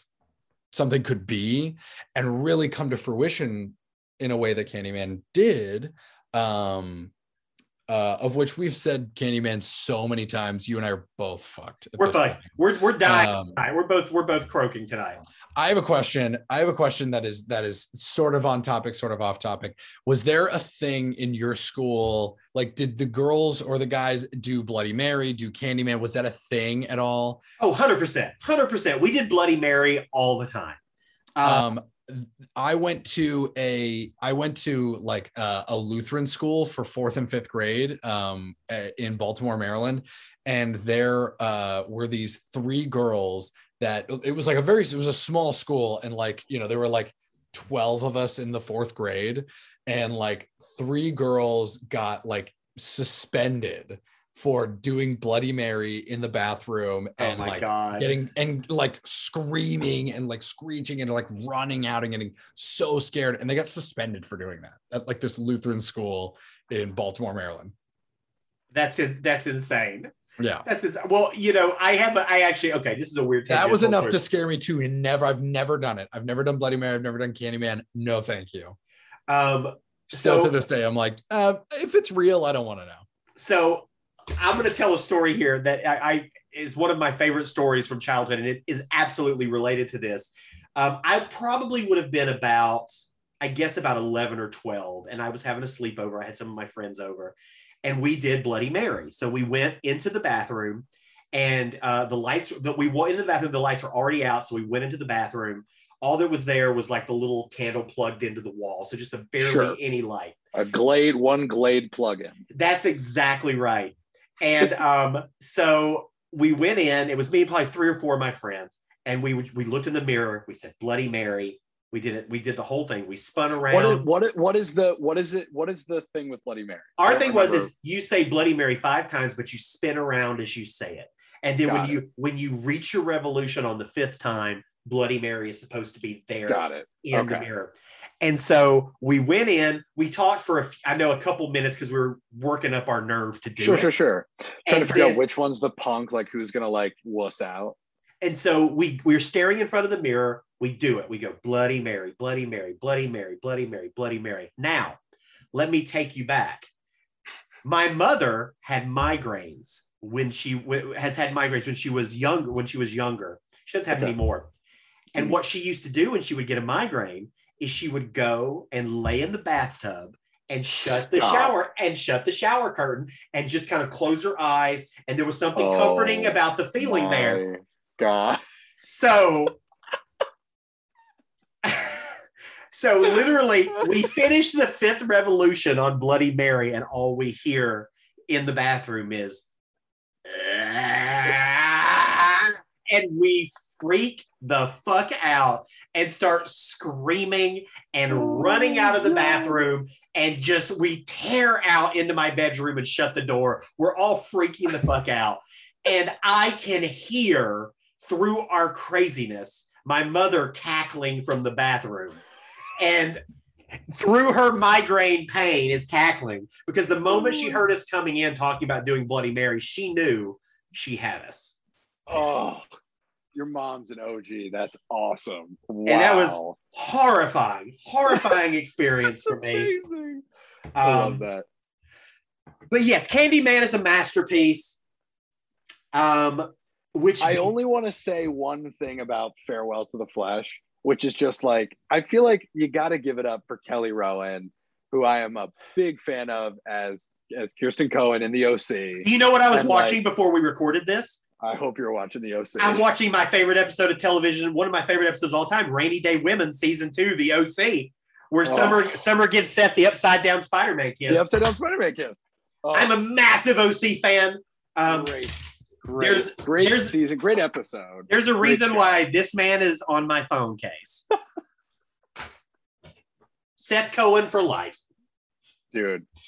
Amazing. You have to give it up for her though. Like she's doing everything she can in this thing. But, you know, you know? here- here's the thing, and this is a good. We don't want to spend too much time on the sequels, but we will mention it briefly. Like, so Candyman Two, I actually think there are some redeeming qualities to that film. Like, I- don't. I don't hate Farewell to the. Flesh. yeah, I, I think really don't like. I really don't like uh, Day of the Dead. it's garbage. Day of the Dead is garbage. It's really bad. It's cheap. It's garbage. Like Farewell It's to the Flesh. first straight to DVD. It's like, Yeah, you know. And Farewell to the Flesh has a budget. It has a production value. Yeah. Like I like the opening sequence. I like being in New Orleans because Yeah. Candyman feels very New Orleans in a way. And like Yeah. Tony Todd is great. I love seeing him get a chance to like do stuff. Like there's so much I like about it. But then it's also it's just when you come off of Candyman, Mhm. what do you what do you expect that you're going to be able to do with a sequel like that? Like yeah. it, Yeah. it just it was never going to work like that. Bill Condon does as much as he can with it.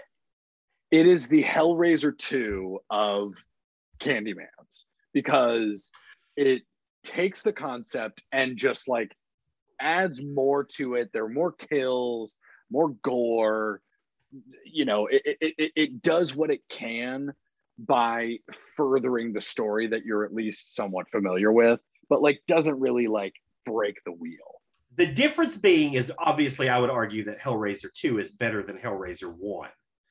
And uh, that is I think Hellraiser 2 I is think- one of the greatest horror films ever made, but that is I I don't disagree with you that it's one of the best horror films ever made, but I think it falls into a category similar to like The Godfather and Alien and like like The Godfather and Godfather Part 2 are like their own they're on different playing fields. Same thing with like Alien and Aliens. Like Alien is like an art house film and Aliens is like a blockbuster.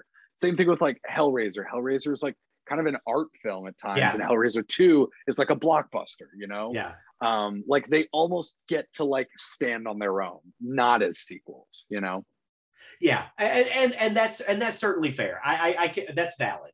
Um, I think i don't what- think that about candyman candyman farewell to, to the flesh yeah. but Well, and- you know And I was really bummed. Like. I, I mean, I saw Candyman two in the theater. I remember seeing it in the theater, Mhm. um, and I remember enjoying it. I mean, I've seen it obviously several times since then, but I Sure. enjoyed it when I saw it in the theater. I was like, okay, like this is okay. Like it's obviously not as good as the first one, but it's it's okay. And then I watched Right. it years later, and I'm like, it's barely okay, but it's still okay. and now I've sort of settled into this thing of like, I just find the things that I appreciate about it. And I'm like, that's enough for me with that film. Like, there are things that I appreciate, like the production design and things like that. The third, there's nothing that I can find redeeming no about it. Like, no it's it's you know even Tony Todd it seems like he knows it's it's a bad film like he Yeah. seems to know himself and like the only other person even worth mentioning in that film is Ernie Hudson Jr. who is like who's God. who's who's fine in it but yeah it's like the Yeah. sequels were just they just you can't compete when you're the first film is such a knockout like you just Yeah. can't no and I, I i agree i agree um, well, that's Candyman. Um, that's the that's the franchise of Candyman. Um, we're gonna take It's a fun. quick. Yeah, it is fun. It's fun. Yeah. Um, we're gonna take a quick break, and then we're gonna be back, and uh, we're gonna talk to Caleb a little bit more about some other fun things like Fantastic Fest, and uh, who knows what? Maybe we'll find we'll get that other story that he talked about earlier. oh my god i forgot that i set that up Oh, I don't forget those all things. right. Who knows? But uh, we'll be back after a brief word from our sponsor. We are back from our break after our lengthy discussion of the Candyman franchise. Uh, Caleb, how do you think that went? uh i think i did great and you were subpar I get that a lot, and I feel like that that is really inspiring me to up my game. And I think what it means is, is I haven't had enough rye whiskey. there you go because I tend to do better, as we just learned on an episode of Screen Drafts, which it's weird to me that you haven't been on Screen Drafts. no i haven't you listen to Screen. Drafts? I do listen to screen drafts. Yeah, I'm I'm a bit behind on my podcasts in general, uh, but I I've listened to screen drafts. Yeah, I feel like maybe we need a plan for me and you doing a Screen Drafts next year. I'm down to I'm down to do a draft. I hate to throw you in with the Wolves as your first appearance, um, but um, I certainly, actually, I don't feel bad about that. Um, yeah, don't feel bad about it. but yes, um, I had it coming. um, but that's actually, uh, well, actually, we'll get to hold that segue Okay. um, because I do. Well, actually, you know, what? I'll save that other part for the. I'm doing the show producing in my head as we talk. Got it. Okay, that's the like way I like to do it. That's Got it. exactly Yeah, right. That's how I do when I'm talking because I'll start a sentence and not really know where it's going, but I'll just Yep. figure it out along the way. But that's um, so that is a good segue, Screen Drafts, because set, Screen Drafts is going to be. We are making Screen Drafts happen at Fantastic Fest this year, which is really exciting. We're doing That's a, awesome. Yeah, we're going to do a special. Hasn't been announced yet, so I can't give away too much on Cool. air. But we are going to do a Screen Drafts there. Um, with I know it's going to be me and Clark Wolf and Graham Skipper and uh, Cool. someone and someone else. All the all the Fantastic Fest OGs. That's right. That's right. And of course, Yeah. we're doing a scripts gone wild there as well. But uh, Screen Drafts is the fun because we've never done it there before. But yeah, Fantastic Fest is coming up. Uh, it kicks off on September 23rd. I know you're going to be there. And I you- will be there. And you've been there in the wait. past. I And- have been there. Um, so tell me, what is it about Fantastic Fest that you love so much? You know, I the the first film festival I ever went to was in Wilmington, North Carolina. It was Cucalorus, which is another Dan Brawley. Dan Brawley, baby. love Dan, love Aaron Hillis, like just a, a great crew that runs that festival. And it's always so fun. And the programming is always so amazing. And that I think is what I connected to with Fantastic Fest the first time I ever went. I had the pleasure of going. The first time I went, I was on uh, a shorts jury. I was on the Fantastic Shorts jury. First time I went, so like I kind of got the like red carpet experience, um, and so I definitely was like spoiled year one Yeah. and uh it's just like there's just this like sense of camaraderie and like big festivals like Toronto and Sundance, and they have their purpose, but like I would go to a Fantastic Fest 10 times over before I'd step foot on another like Sundance or Toronto or you know anything like that because because of like the community it builds and the programming and how much fun it is. And it's just like it makes you feel like a kid. It's like summer camp, you know? Yeah, like yeah. that's why I love Fantastic Fest so much. And like Yeah. the programming, I'm excited. I'm excited to see uh, uh Titan or Titan. I don't Very know how to pronounce it, but yes. Titan, I think Titan. I Yeah. think Titan. I am beyond excited for Titan. I was a huge fan of Raw. Love Julia uh, Ducournau, and um, I'm excited to see what she does with this. Um, there are some. Uh, there's a, a, a Barbara Crampton movie that I uh, Yep. have have actually seen, and I'm excited to see it again with an audience yeah. um that uh yeah i just like the, the programming is always great the shorts are really fun i don't normally because in, in what i do i have to i you know on the acquisition side it's like i kind of have to see the features at, at Yeah. festivals but like fantastic fest is great because like i am always on the look i'm always on the hunt for like new talent new directors um, new writers like producers people that i really want to work with and so like i will try to go out of my way to like get to see the shorts Yeah. because the shorts packages like that's where that's where like people are being so resourceful and and and you know being crafty and like everybody was a shorts filmmaker one time you know? Yeah. Yeah. and um I- i'm really excited to see some cool shorts and like the programming team that puts that together like peter kuplowsky and and, and the rest of the programmers really just like always knock it out of the park. I'm always excited to see what they uh put on screen. Um and like and i don't know if they're doing the debates this year. I really hope they are Yeah, I don't Um, know if they are either. I, I don't know with like COVID. As someone who it. once participated in the debates, I have um, been challenged to a debate. Uh, Dave Lawson challenged me to a debate in 2019, of course he did. in September 2019 at Fantastic Fest. During who was fighting that year? Maybe it was, maybe it was Adam Mortimer and Josh uh, at the year who um, were Wait fighting that year. That might have been the year before. I don't remember. So But, like- I, I, I, when did it? Wait, so they did. So who they- did you fight? Who did you fight? I fought the writer of the the Seann William Scott movie Bloodline or Bloodline, Bloodlines. something Bloodlines. like that. Okay. Um, she she what was your what was your like uh what was your argument that you guys were debating what were Oh, you debating we were debating uh, what was the greatest uh, David Cronenberg film, and oh And so I was arguing that The Dead Zone was David Cronenberg's best film. And she was as arguing?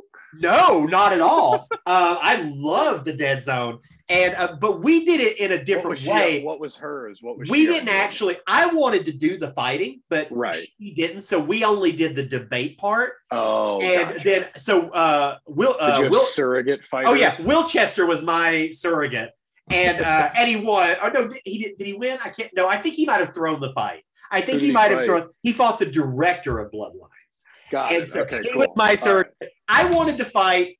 She didn't want to, so we did surrogates, and it was a blast. It was either 2019 or 2018 when we did that. I don't remember which one. It might have been that 2018. I think is 2018. That was the first year I went, and Yeah. I think I missed the debates, or I missed part of the debates that year.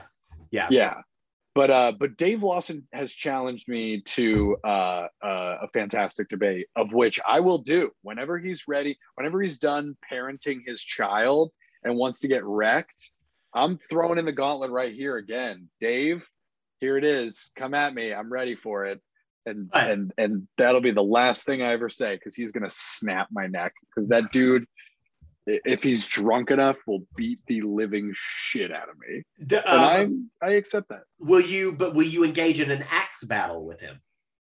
Oh God, no! He's taken me axe throwing, and I'm terrible at it. all I ever see of him now is axe, is throwing axes. It's axe his throwing baby, or a baby, baby, and axes. baby axe throwing. And then I'm excited that we're finally going to get him back in a script's gone wild later this year. So that's exciting. Very exciting. But um, yeah, he is. Uh, oh, Dave, he's not going to be there this year though, which is a bummer. no, I know. Good sweet boy. Maybe he'll make maybe he'll make a last minute change, but I, doubt hope so. but Yeah, I hope yeah, so. But and there's always next year. But yeah. yeah, Fantastic Fest, great. So excited. So love what do you? the love the food. I like I eat like trash the entire time, and uh, and like get to see and meet some amazing filmmakers. I've made like lifelong friends there. I can't wait.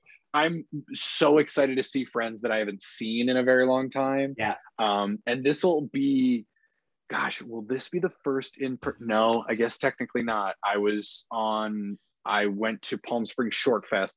This will be my first feature fest in person Me that as I've well. gone to Me as well. since Sundance 2020. Yeah, same for me. I'm curious. What do you think the opening night film is going to be? I thought, is it not announced? I thought it was Titan. Is it not? No, no. I think Maybe Titan is just it's just part of the schedule. It's just part of the schedule. Yeah, they haven't announced opening night think? yet. Because my Oh, my first man. my initial What impulse was well, my initial impulse was is because obviously they did Halloween as the opening night, so I was like, are they going to do Halloween Kills? But then part of me is like, la- uh, last night in Soho is also getting released in October. Yeah, last night Soho could be Atlanta, At- Atlanters, Antlers. yeah, like those are the three to me that have popped in my head. Like I actually wonder too, like my buddy Chris Devlin, who wrote the new Texas Chainsaw Massacre film. My Oh, thought yeah, was Netflix maybe that will play. They that yeah, Netflix bought that today. they sure did. And so once I saw that, I was like, well, that's certainly not going to be it. Well, I mean, Well, it could not be. necess- not It not could necessarily. be. They they've had Netflix ton does a lot, Netflix. yeah. they do a ton of Netflix stuff. I saw the um, But- what what was the one out of Spain uh, about the the levels? Uh, oh, the platform. The, The platform. platform. Yeah, kind of like the penal colony. Colony. Well, Oh. if if they if they were going to do it though, I would have already heard from Chris because Chris isn't going to go to Fantastic Fest this year. If they were playing Chainsaw, he would certainly be there. Could And be a last minute. Could be, could be. Yeah. I'm I'm sort of I don't hope- know. I'm sort of hoping, even though I didn't care for the first Halloween reboot, really, I'm kind of hoping for Halloween Kills. Um, It looks fun. It Yeah, looks like it. more fun. And now, like I think that now, like I was, I was, I was pretty cool on the Halloween reboot when I first saw it. I was like, all right, that was fine. You know, that was Yeah. okay, cool. And I love Halloween. That's it's one of my favorite franchises. Um, it is like my second favorite franchise. Scream is my all-time favorite horror franchise yeah. um but like halloween is is a very close second but um i think now that like we know what to expect from a david gordon green halloween then i feel like going into halloween kills i feel like everybody's going to be like okay we know what we're getting into there's going to be like two Yeah. really stupid jokes like i have peanut butter in my penis like that nonsense but like yeah. you know i think that um i think now that we know i think now we know what to expect but like that could be i don't yeah it could it could be I don't know. Yeah. i I'm- really I'm- hope it's at, at, lanners i really hope it's at lanners I would love it to be Antlers because I've been so so excited about that film. i'm for so starting a campaign to to change the name to atlanters now Oh, I think that's a fair campaign to start. yeah I- yeah yeah, yeah. And, and- Jesus Christ.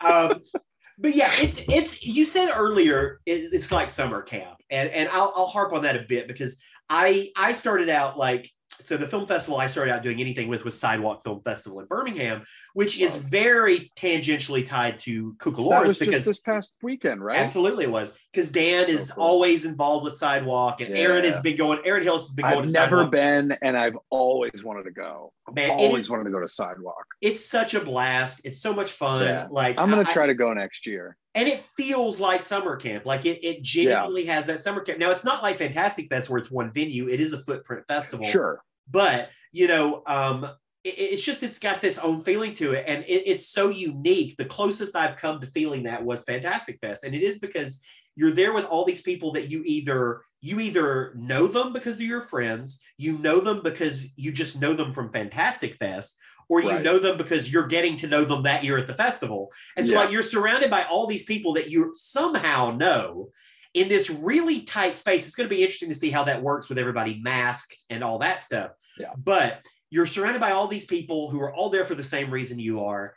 And it's a Mhm. respectful audience. So people are respectful of the films and the filmmakers, which is you don't get all- incredibly so and that it's just it's great. So I'm, anytime anybody ever asks me like, "What's the film?" If I'm ever if I want to go to a film festival, which one I go to? I'm like, Fantastic Fest. Go to Fantastic yeah Fest. bar none bar none you go to fantastic fest especially even if you're like even remotely interested in in genre film like Yeah.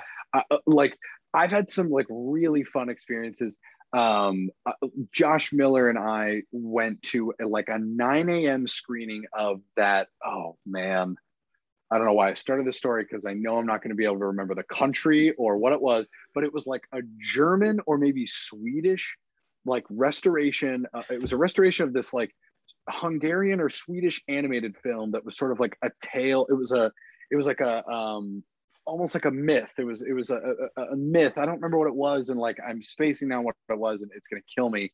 But um, like a 9 a.m. screening of that, and it was like one of the coolest things I've ever seen. Or seeing Blood Machines, you know, the Shutter, yeah. um, uh, you know, long form music video um, on the big screen. Um, you know, just just just like really like transformative screening experiences that like help remind me like why I love doing what I do and working in this industry and being a part of this community.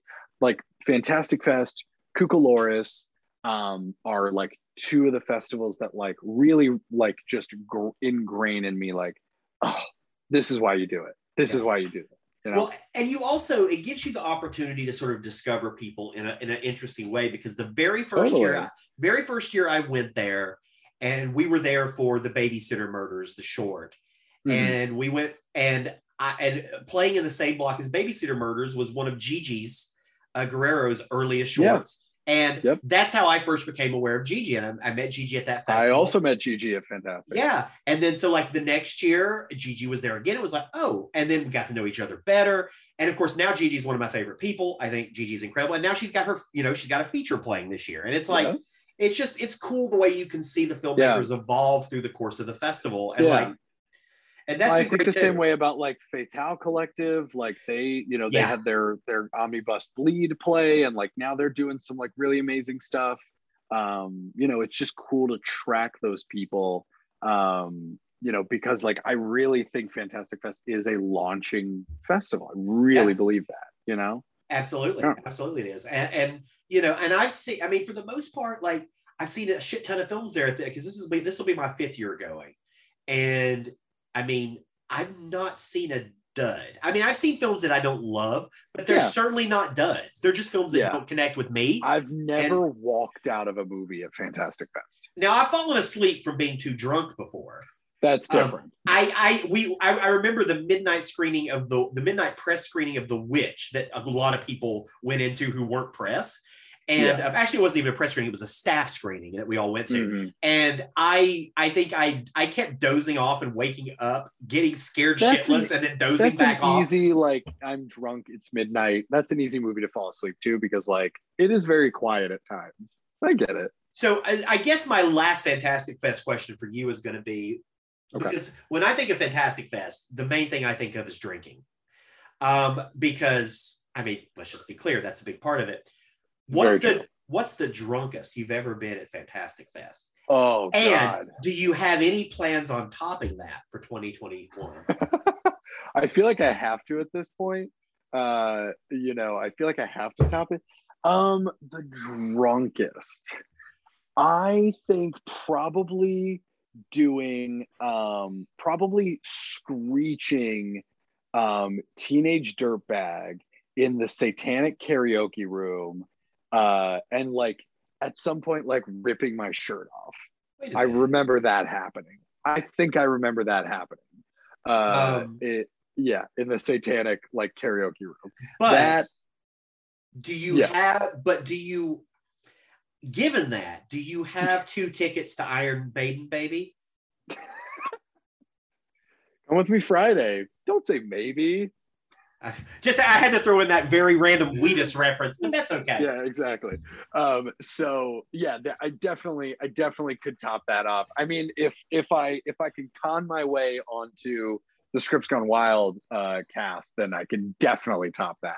Oh, well, and I feel like, don't have to con. I feel like I feel like I've I feel like I've earned my way just with my costumes on Sleepaway Camp yes, alone. Yes, I, I, don't think you have to earn your way into that rating.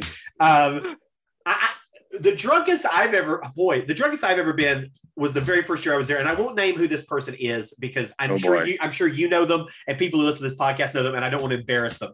But let's just yeah. say I was in the middle of the Fantastic feud, and um, was I? I can't remember if I was participating in it that year or just watching. Okay. But um, uh, I can't. I think it was Luke Mullen or Brian one who tapped me on the shoulder and was like, "You need to come outside and deal with so and so." Because they are a problem. And so I ran outside, and this person was right out in front of the draft house, laying on their back, projectile vomiting into the air. And so I was, so I was so fucked up at that point already myself right. that And I had to you have to take care of this. I had to take care of this person. I had to, I had to take them back to our apartment or our, that we were renting, our Airbnb. Yeah, yeah, yeah, yeah. I had to come all the way back, and I'm already so fucked up. And the moment I get back, this playing person, mother hen. this person at the highball who I knew but didn't know their name and still don't know their name was like, "Hey, I want to buy you a drink," and I was like, "Okay, sure." And so I, I go there, and he was like, two Long Island iced teas, make them doubles. And I'm like, what? And so I literally we get these drinks and we start drinking. And all of a sudden, out of the corner of my eye, someone else that I was there with is like waving me over. And I'm like, holy shit. So I just down the Long Island iced tea Oh, and I run like over there Forty-five dollars worth of alcohol within in 50 one drink. Yeah. Within 15 minutes, I was so fucking drunk. Like I I just like I, so much of it is a blur. All I know is that about an hour after that, I was slap fighting with one of my friends, one of my friends who was staying at the Airbnb with us. We were doing the sh- you know sh- slap shot and Slapshot. just going at it. And one of the girls who works at Fantastic Fest, who I will also not name, um, but I'm sure everybody, I'm sure you know who this person is. Um, she's there with us. And at one point, we're all standing up around the counter, and she, like a robot, just shuts off and is like, vroom. and standing up, just like Just passes in out, on herself. doesn't fall over, just like shuts off. Like, And I'm like, stand up, yeah, like neck down. that's it. And so it, uh, that That's uh, that's a long story, and I'm sure that nobody listening to this is getting a kick out of hearing me tell this story. but that was the drunkest I've ever been at Fantastic Fest. I hope to top it this year. Uh, yeah, that's my plan. I'm I- game to do that. um, hopefully it'll happen at Scripts Gone Wild. If not, it can happen anytime because that's what I'm gonna I'm, I'm gonna do I'm gonna, just gonna like get I'm gonna have like a glass full like a highball glass of uh of just pure of just whiskey and I'm just gonna chug that the whole time. Oh, so you're not going to let me buy you a Long Island iced tea? Oh man, as long as they're doubles. Is oh doubles? We're men. We can do triples. I don't think the high. I don't think the highball would make a triple, but I Who think knows? if there was any place in Austin, Texas that would make a triple, it's the highball. that's that's fair. A Um, truly magical place. Well, hopefully, Caleb and I have done a great job of getting anyone who doesn't know about Fantastic Fest excited about Fantastic Fest. Yeah, I just want to thank the like my four friends that I asked to listen to this for listening to this uh, all the way. that's perfect. That's perfect. Um, yeah, there. I, I know there's. I know they're going to be. There's a whole mess of folks out there who are going to be listening to this, and halfway through, they're going to be like, "What the fuck are they talking about? They're also going to be like, "Who the fuck is this Caleb guy?" Who's Ca- Who's Caleb?" And um, I'll be like, "Listen to the intro." God damn it! Listen to the intro. Um, well, tell me. Uh, so you you've got a fun new job, but apart from that, what exciting stuff do you have coming up? Anything? yeah, I mean all kinds of stuff, man. Uh, so uh, we I just wrapped on a movie in Mississippi with Tyrese Gibson and Terrence Howard and Lil Yachty. Um, that is will probably come out sometime next fall. Um, and it's called The System, and it is written and directed by this guy Dallas Jackson. Oh, he did Thriller. yeah, he did Thriller. Yeah, He, we Um, pre- we premiered that at the the last year that we did LA Film Festival. We premiered Thriller. Yeah, that's Yeah. right. That's right. Yeah. Um, and he also did the remake of Sudden Death, Yeah. the Jean Claude Van Damme uh, movie. Uh, yeah, he did Welcome to Sudden Death. Uh, and so he wrote and directed this movie called The System, which is basically about uh, this former special ops guy who, uh, you know, can't take care of his daughter because he's basically been neglected by the military and um, starts robbing trap houses, gets caught and arrested. And uh, the commissioner of this area that he's in, um, you know, it says like, look, I'll cut time. I'll like, I'll get you out of here, but you got to go investigate this private prison for me. I think they're doing some sketchy shit. And come to find out, they're running these like illegal fight rings, like fight clubs. Yeah. They're like pitting the prisoners against each other. And so he gets caught up in this like fight ring. And it's like so cool, very fun. And so we just wrapped on that like a month ago in Mississippi. Um, we just announced today uh, I have a, a movie that's going into production actually here in Wilmington. So I'll be back here in North Carolina in October um, called One True Loves, which is sort of like a romantic drama um, a la like Nicholas Sparks. Based on a best selling novel by Who's Felix in that? I just read something about that. It's Simu Liu. Uh, That's right. Uh, Shang-Chi, yeah. Yeah, and Phillipa Soo from Hamilton and Luke Bracey from the Point Break remake and that movie Holiday, if you're a if you're a, a Netflix Christmas movie fan. Um, so that starts shooting in October. Um, we have a we have sort of like a family movie that's coming out in October called The Tiger Rising with Dennis Quaid and Queen Latifah.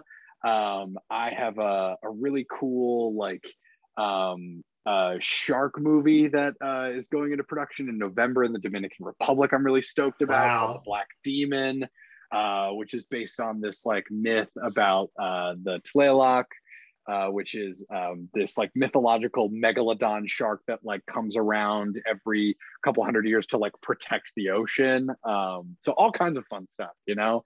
Uh but yeah i you know i i started with highland film group and uh and our domestic releasing label the avenue back in january and it's been a roller coaster. Uh we just got like an amazing team and like we've all been like busting our asses during the pandemic before i even started they did like eight movies during covid and like Yeah. not a single like outbreak uh, Yeah. in the bunch so uh yeah just knock on wood just want to keep that trend rolling and finally see the end of this thing and uh you know do, make some fucking movies Well, those sound pretty rad. I especially like the first one, which sounds like a weird hybrid between like Escape Plan and Walter Hill's Undisputed.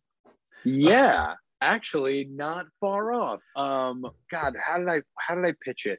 I was like it's it's like a cross between fight club and uh oh god what's the other movie? Uh oh god. An American Tale, Fievel Goes West. Yes, exactly. Uh, yeah, it's also starring uh, Jimmy Stewart in his last uh, role. I love Right. Fievel Goes West. I could talk about that. We could do an episode just on Fievel Goes West. Oh, hold on. Wait a second. Have we just found out what our screen drafts topic is going to be? Are you a fan of the films of Don Bluth? Oh, I love Don Bluth movies. Yeah, we could I've- definitely do it. I I, have could definitely been- do a Don Bluth. I have been pitching a Don Bluth draft for a long time because I'm a I could do a huge Don. Bluth draft. I would definitely want to rewatch. It's been a long time, but like I could definitely do a Don Bluth draft. Yeah, I mean, because I mean, his filmography is not huge. I mean, it's it's it's it's it's a few. It's you know ten films, but it's not mm-hmm. huge. So it's like it's definitely it's sizable enough. Yeah. doable. And oh yeah, Yeah. Big Don Bluth fan. There we go. Titan AE up in the house. Um, Anastasia. and hey, Anastasia. All Um, dogs go to heaven. Land Before Time.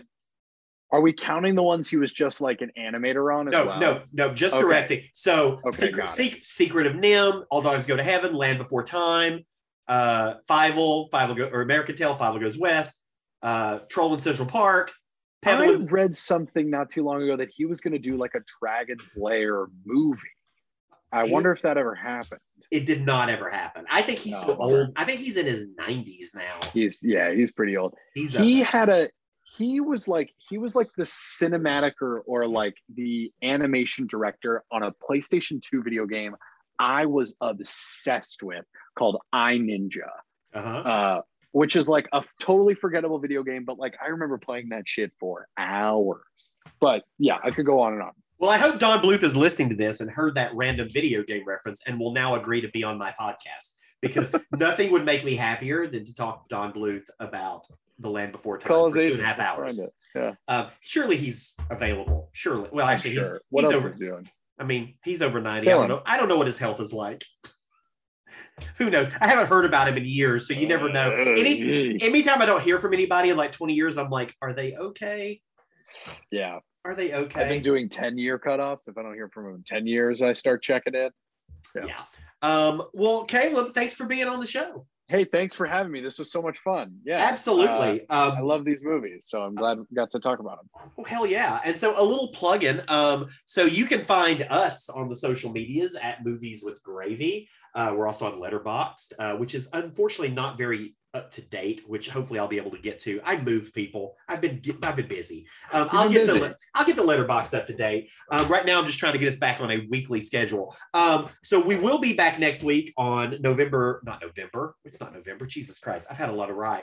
Um, it, we'll be back on September 10th with the next installment in our From Top to Bottom series, uh, where we go through the entire filmography of a filmmaker in 90 minutes. Uh, we did it a couple months ago. Uh, we did Spike Wow. Lee with Ryan Marker from the Screen Drafts podcast. That's a long episode. it That's- is. Uh, That is a lot of movies.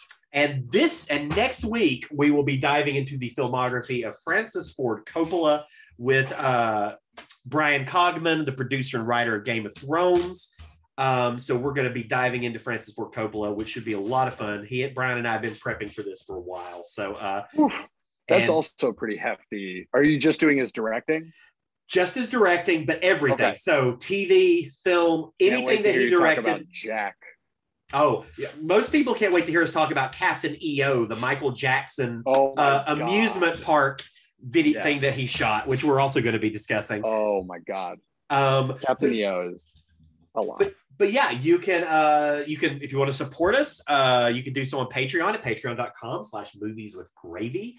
Uh, you know, leave us a review on iTunes because those are always helpful and rate and review us there. Um, I think that's kind of all the shop talk. I mean, yeah, just uh, if you like this, just you know, tweet about it and shit. Whatever, you know, whatever, tweet about it. Totally. Yeah, absolutely. Yeah. Um, but yeah, that's it. Thanks, Caleb. Thanks for doing this. Thanks for being here and shooting the shit with me about random shit for two hours. Hey, you're you're so welcome. It's mostly what I like to do. Uh, And- out of all the things, And um, you know, uh, I look forward to getting drunk with you at Fantastic Fest. can't wait. I cannot wait. Okay. Well, uh, goodbye, audience. Thanks for tuning in. Tune in next time. Farewell. And now I'm going to throw it to our end credits.